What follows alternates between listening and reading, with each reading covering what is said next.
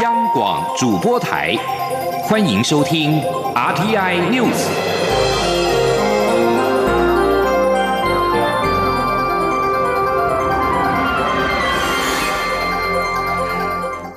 各位好，欢迎收听这集央广主播台提供给您的 RTI News， 我是陈子华。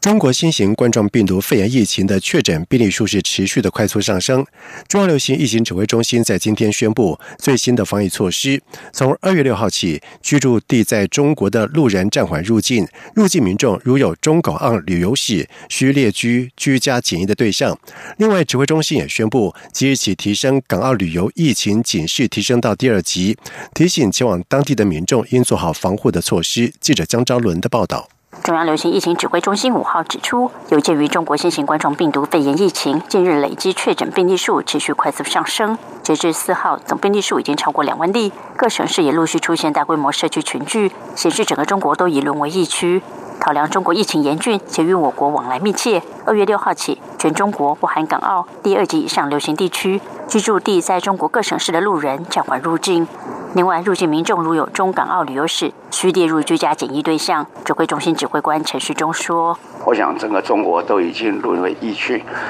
所以指挥中心决定，凡是有中港澳旅行史的、旅游史的，一律回来都要做居家检疫14天。那这里面只有一个例外，就有赴港澳。”但是呢，要事先经过核准，回国可以做自主健康管理。第10指挥中心记者会的内政部长徐国勇也进一步说明，一旦有民众提出申请赴港澳核准，移民署就会有相关注记。有鉴于香港、澳门疫情发展有升温迹象，指挥中心也宣布，即日起港澳旅游疫情警示提升到第二级，提醒民众到当地时应采取加强防护措施。对于大陆台上报机返台，陈时中则强调，防疫优先，就指挥中心的立场，一定会在台湾医疗量能足够、有合适的检疫场所，以及返台登机前检疫完全的情况下，做好一切准备，才会让滞留大陆的台商返台。中国电台记者张超伦台北采报道。而同时，陆委会主委陈明通也宣布，即日起将中国大陆的旅游警示灯号调升为红色，建议不宜前往；香港、澳门旅游警示灯号为黄色，建议民众特别注意旅游安全，并且检讨应否前往。而据中央流行疫情指挥中心在今天宣布，凡有中港澳旅游史的国人，在访台之后必须要居家检疫14天。对此，内政部长徐国勇也呼吁居家检疫者要自律，若违反了相关的规定，将会依法处置；若是失联，警方也会以重大的案件规格来办理，全力协寻。而首批从武汉接返回台的名单引发了讨论。陆委会主委陈明通在今天在中央流行疫情指挥中心的记者会上表示，外传所谓非本国籍人士主要是陆配，并且都拥有台湾的居留证。但是陈明通也强调，由于首批接返人员中出现确诊病例，因此第二批的人员的接返时间，除了考量到隔离收容能量之外，更重要的是防疫要做到滴水不漏，才会启动下波的接返作业。记者王兆坤的报道。政府制定出接返滞留武汉国人的3项处理原则，分别是提升防疫工作确实度，优先旅客名册必须协商达成一致，并先交给我方审查，隔离收容场所要先做好充足准备。陆委会主委陈明通表示，首批接返出现确诊案例，这表示双方的合作还需加强，因此后续接返工作将不会只基于人道或亲情考量，更重要的是将防疫放在第一优先。他说，下一批什么时候，你必须看到就这个防疫滴水不漏双方要去协商整个防疫彼此的合作能不能非常的严密才可以启动进一步的这个专机把他们接回来。陈明通重申，下一批接返名单必须以短暂出差、慢性病患、有长期特殊用药与密切医疗照顾需要及老人、小孩等抵抗力较弱者为优先。而海基会表示，依此原则整理出的名单约200人。外传首批接返人员中有非我国籍人士，陈明通澄清指出，所谓非本国籍人士最主要是陆配。都拥有台湾的居留证，且对于首批接返名单的争议，陈明通还透露，这份名单其实事前有经过陆委会的同意。他说，双方的有关两岸交流的一些管制啊，一些 regulation， 绝对是双方公权力单位啊来进行合作协作才有可能，不然他的飞机绝对飞不起来。如果没有经过我们的同意，他的飞机绝对飞不起来啊。那他的名单如果没有经过我们同意，那也不可能进来。湖北武汉台胞返台救援会长徐正文在接返过程扮演的角色引发议论。陈明通呼吁热心人士反映民众意见是民主国家常态，但你不必代为执行公权力，因为我没有授权给你。此外，关于有位血友病患滞留武汉且药物将用完的消息，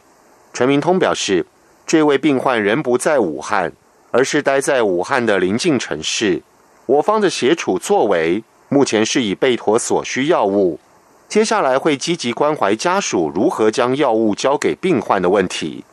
不过，陈明通表示，此事涉及个人隐私，不便再多做说明。中央广播电台记者王兆坤台北采访报道。另外，口罩实名制在明天正式的上路，台湾的民众凭着健保卡或者是领有居留证在台的外籍人士都可以到特约的药局购买，一个星期是限购2片，而首日共提供了170万片供民众购买。卫福部长陈时中在今天下午在中央疫情指挥中心所举行的例行记者会上强调，目前台湾感染的个案都是境外移入，不特别建议来台的健康旅客戴口罩，但是如果真不放心必须要自备，口罩不会售给外籍观光客。记者陈林信宏的报道。中国武汉肺炎疫情病例和死亡案例不断攀高，导致人心惶惶，民众疯抢口罩。为避免厂商哄抬，台湾政府向厂商征收，并分配到各便利商店，每人每天限购3片，但还是造成民众排队买口罩的情况，且有不少人排队还买不到。为分散购买人潮，台湾中央疫情指挥中心在祭出新措施，从6号开始将改成买口罩得透过健保卡才能购买。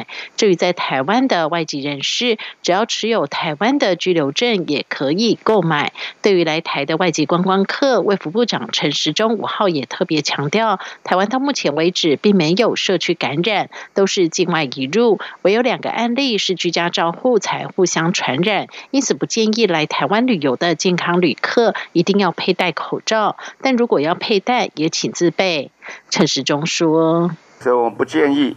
来旅游的要戴口罩，但是如果自己不放心的话，那请自己自备。啊，第二个呢，台湾不管是在台湾工作的人，只要在台湾工作的人都会有健保，我们健保的涵盖率超过99%，所以都可以来买到口罩。那至于相关的一些有一些只有拿到居留证的，或者还没有拿到健保资格的非常少数的新住民，那我们用居留证也可以买。陈时中也强调，以目前全台6000多家的药局，每间药局平均会负责4900个民众，是正常的平均值。由于双北通勤的民众较多，会呈现分散的情况，分配应该不会有太大问题，会再进行2次大流量测试。至于药局当天贩售的口罩，会是前一天就送达的使用量，施行首日就会有170万片口罩分送至全台的特约药局。中央广播电台记者陈林信宏报道。而对口罩贩售实名制在明天正式的实施，健保署长李博章表示，健保署已经进行了压力测试，相信系统应该不会爆量，并且再次的提醒民众依照规定，按照身份证的末码单双号购买，以分散购买的人潮。副总统当选赖清德华府访问4号进入了第2天，继3号跟长期友台的共和党籍参议员卢比欧会晤，赖清德在4号也跟共和党籍参议员外交委员会主席李契等3位的参议院见面。李契在会中表示，他全力支持美台双方探讨签署自由贸易协定 FTA 的可能性，而对此朝野立委对此都表示乐观其成。不过国民党立委林维洲提醒，不要轻易承诺有争议的事情，而民进党立委钟嘉宾则是表示，除了乐见美方释出善意，台湾自己要做好准备。记者郑林的报道。副总统当选人赖清德赴华府访问，4号与共和党籍参议员外交委员会主席李契等3位参议员会面。李契在会中表示，面对武汉肺炎疫情爆发，他支持台湾参与世界卫生组织，也支持台美探讨签署自由贸易协定的可能。国民党立委林维洲表示，只要是对台湾有利的事情，不分党派都表达支持。不过，他要提醒，例如美猪等争议性问题，必须要在国内凝聚共识。不能轻易给予承诺。民进党也一样，国民党也一样，其他小党出去，如果是谈公共事务，为台湾的好去努力的，我们都尽表支持。那至于 FTA 也好，这个 WHO 也好，我们当然都表达支持，希望台湾能够加入这些国际组织。不过有一点要提醒不要随便承诺一些台湾会有争议的事情回来。民进党立委钟嘉宾则说，光是美方用官方正式态度提出邀约，就已经是相当大的进展，乐见这样的发展。但在开心之余，台湾也要想清楚，必须做好哪些准备。不应该只是感到欢喜而已，而是要想到接下来加入 FTA， 它就有一个相当的过程。任何国家在加入国际组织的时候，其实都会回到国内，要有相当多元意见的讨论，多重利益的调和。至于有多国表态力挺台湾加入世界卫生组织相关会议，今年是否有机会重返世界卫生大会？钟嘉宾认为，过去台湾参加 WHO 相关会议受到很大的阻力，但今年各国都正视到中国在许多国际组织上过度膨胀，以至于国际组织失去应有的角色。尤其因应武汉肺炎，台湾在全球防疫体系是不可或缺的一块，因此今年参与 WHA 的可能性的确已经提升，就看其他会员国除了仗义直言，是否会采取其他行动支持台湾以合理身份参与相关会议。央广记者郑玲采访报道。在外电消息方面，俄罗斯新闻社在今天引述俄罗斯官员的话说，俄罗斯将在2021年底开始运送 S-400 地对空飞弹防御系统到印度。印度是在2018年和俄罗斯签署价值54亿美元的 S-400 飞弹合约，但是遭到了美国的警告，指称这项军购将会引发制裁，这是针对俄罗斯广泛制裁的一部分。而俄罗斯联邦军事技术合作局副局长德诺洛夫则是表示，这项合约正在依照计划执行当中，而首批的成品预定在2021年底之前运交给印度。由于俄罗斯在2014年并吞克里米亚半岛，并且介入到乌克兰的冲突，导致美国对俄罗斯展开了制裁。美国国会并且通过以制裁反制美国敌人法案，对于向俄罗斯采购武器的国家同样的10加制裁。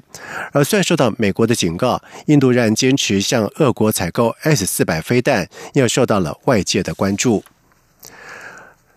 联合国安全理事会中的欧洲联盟国家在4号联合发表声明，表示要求缅甸当局追究那些违反洛西亚穆斯林人权者的责任。联合国最高司法裁决机构国际法院在1月23号针对缅甸当局犯下种族灭绝的诉讼案作出了裁决，下令缅甸采取全面的暂行措施，以保护洛西亚穆斯林人口，并且避免可能构成种族灭绝的举动。而国际法院并且表示，这项的命令具有约束力，构成国际法律义务。而在安理会4号一项闭门会议之后，法国、爱沙尼亚、德国以及比利时等欧盟国家并且发表联合声明，要求缅甸政府遵守国际法院的裁决。同时，除了上述这4个国家之外，前安理会的成员国同也是欧盟国家的波兰也参与了联署的声明，而这是欧盟国家联合声明首次没有英国参与，因为英国已经在1月31号脱离了欧盟。缅甸军方在2017年发动对洛西亚穆斯林的血腥镇压，导致了将近有74万人逃离家园，越界进入到孟加拉。而联合国调查人员形容这是一种种族的屠杀，估计有数万人死亡。以上新闻由陈子华编辑播报，这里是中央广播电台台湾之音。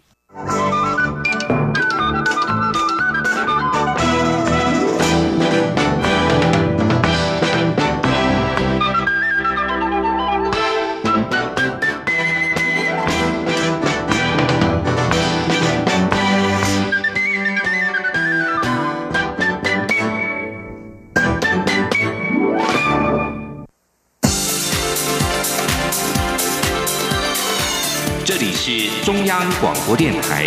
台湾之音，欢迎继续收听新闻。现在时间是晚上的7:15，欢迎继续收听新闻。武汉肺炎疫情持续的蔓延，中研院经济研究所研究员简景汉在今天表示，武汉肺炎对于全球的经济都会有严重负面的影响，大约在第二季显现，而且受到中国大陆供应链停摆的影响，国内经济成长率可能下修到2%以下。记者杨文君的报道。主计总处日前预估2020年经济成长率为 2.72%， 而各大民间智库也预测台湾经济成长介于 2.23% 及 2.63% 间。不过武汉肺炎疫情延烧恐压抑今年经济成长。中研院经济研究所研究员简景汉5号受访时表示，武汉肺炎对全球经济有很严重的负面影响，约在第一季及第二季前半部显现，所以估计每个机构都会下修今年经济成长。他说，中国占全球的无论生产也好、消费也好，都是很重要的一个比例，所以的话，如果第一二季受影响的话，我觉得全年都会有一个很大程度的影响，会下修到2%以下吗？我只能说有可能。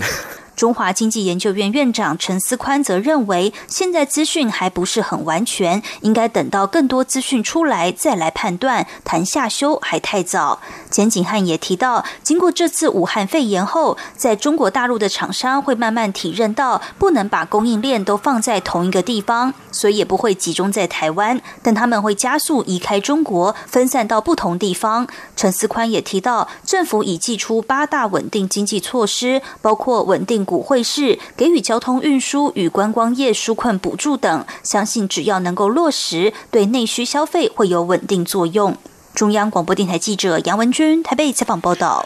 而对于武汉疫情是冲击出现的显现，行政院发言人古拉斯达卡表示，相关的部会在这1-2个礼拜会陆续的向行政院长苏贞昌或者是政委员开会讨论，纾困的方案很快就会提出。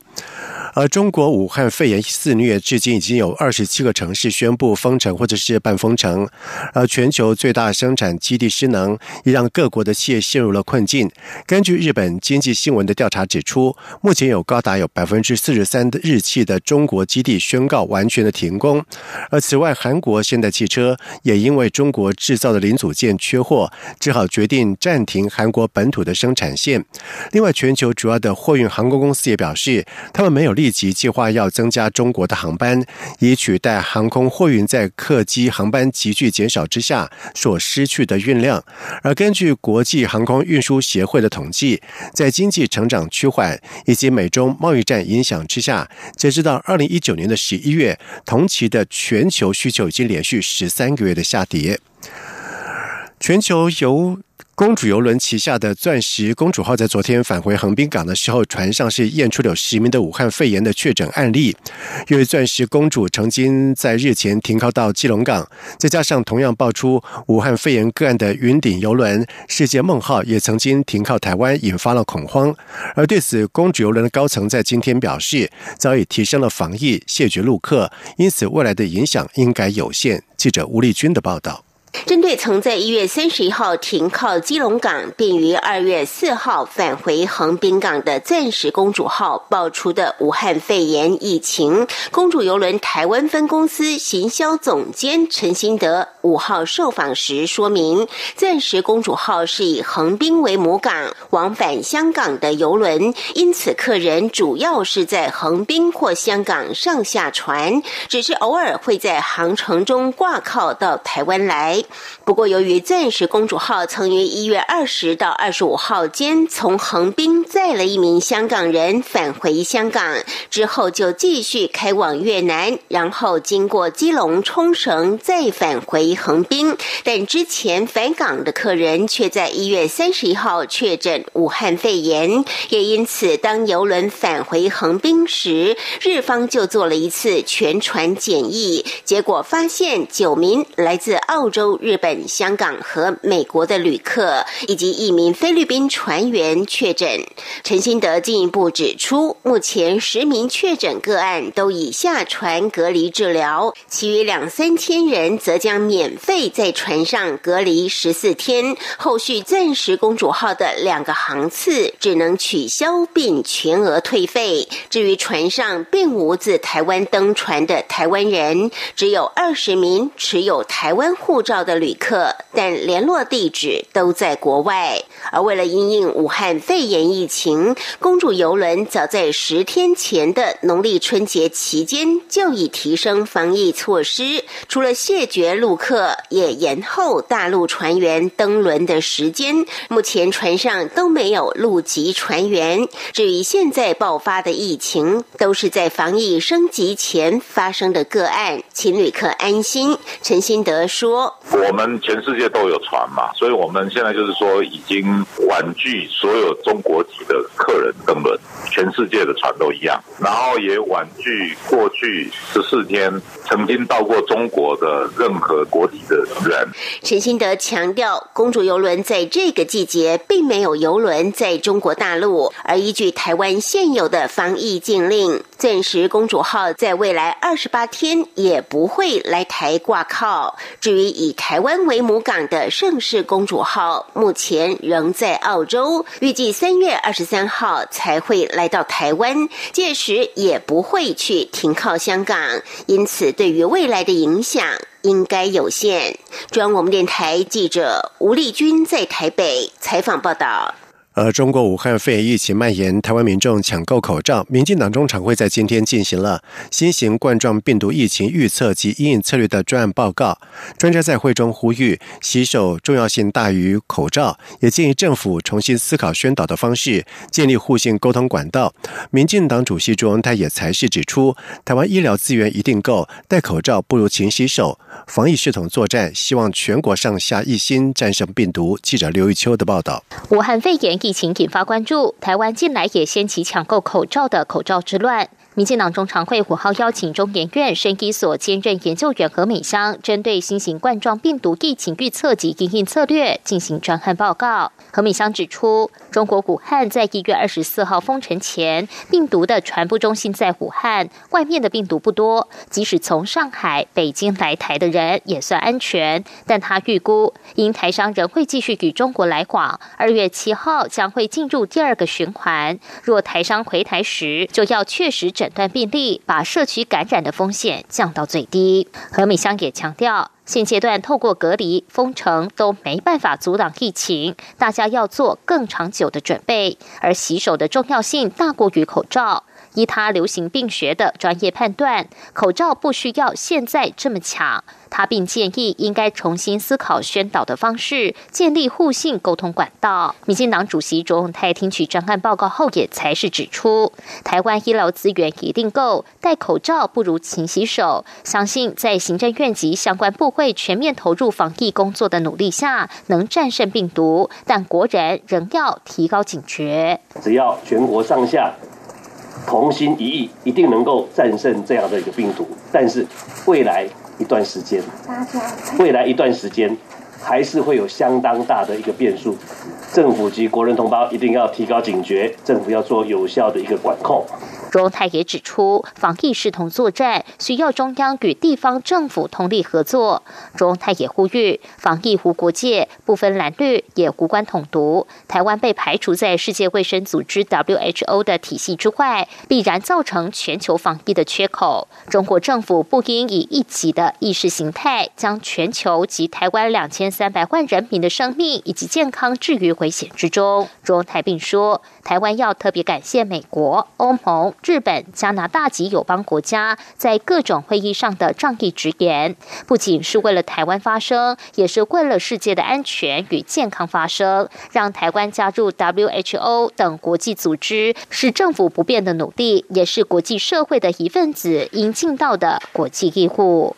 中广电台记者刘秋采访报道。国民党立院党团日前在第10届立法院正副院长选举的时候出现了没投票、投错票的情况。国民党立院党团总召李文洲在今天在国民党中常会中表示，6号的国民党团大会将会针对此事进行检讨，并且进一步加强党团的纪律。另外，国民党中常会在今天也通过恢复无党籍立委傅崐萁的党籍的提案，以扩大国民党在立院党团的战力。记者王维婷的报道。国民党推出国民党立委赖士葆与杨琼英争取第10届立法院正副院长，但是有国民党立委没有投票、请假或投错票，导致赖士葆和杨琼英最后都没有获得38张国民党立委的全部票数。针对国民党立院党团没有票入轨，国民党立院党团总召林维洲5号在国民党中常会表示，国民党团6号将召开党团大会，会中也会检讨投票争议，且会进一步加强党团自律规定。国民党文传会代理主委王玉明表示，院长选举时有人投错票，副院长选举时有1人请假、1人没请假、1人投错票。王玉明说，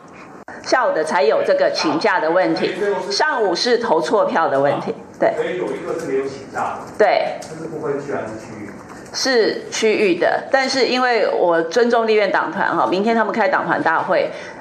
由总召自己选择，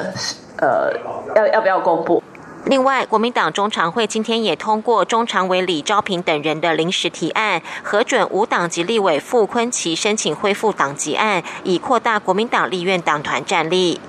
在主席补选和中常委选举方面，中常会通过中央选举监察委员会名单和选举规范实施要点，要点列入端正选风规定，规定不得请客、不送礼、不贿选。如果有参选人违反政党法第33条的贿选规定者，将主动移送检调机关侦办。另外，基于经费拮据，国民党中常会也通过决议，参选党主席或中常委者必须补足前一年度未完成的募款额度，才能成为合格候选人。王玉明表示，参选党主席的郝龙斌和江启臣虽然已经完成登记，但也会要求其募款责任额如果不足可以补缴。中央广播电台记者王威婷采访报道。接下来进行今天的前进新南向。前进新南向。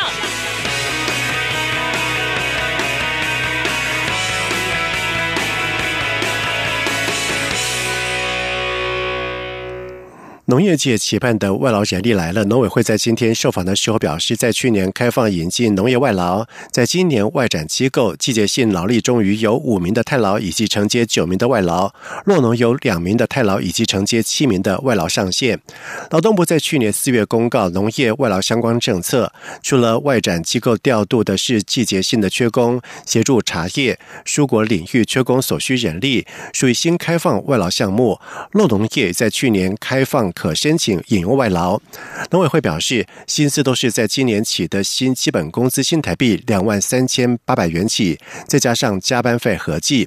农委会原本预计在去年10月底，渴望有第一批的农业外劳进入到季节性缺工的农场，来支撑农业转型，但是迟迟未见人影。农委会表示，是因为劳动契约需要双边政府谈妥，因此作业时间比较久，在今年也终于有了突破。农委会并且表示，印尼跟越南及劳工方面，在今年双边的劳动契约协谈应该也会有所突破，将有人力来台补充农业所需要的人力。2月21号是世界母语日，台南市长黄伟哲在日前宣布将2月定为家庭母语月，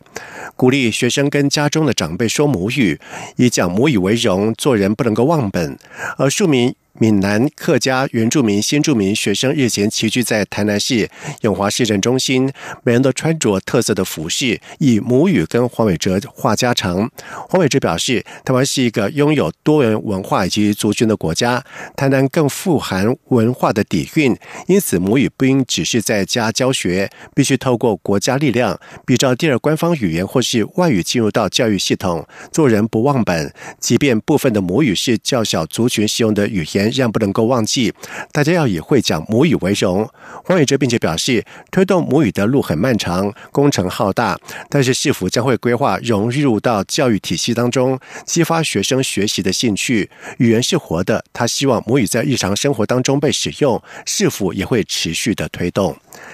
以上新闻由陈子华编辑播报，这里是中央广播电台台湾之音。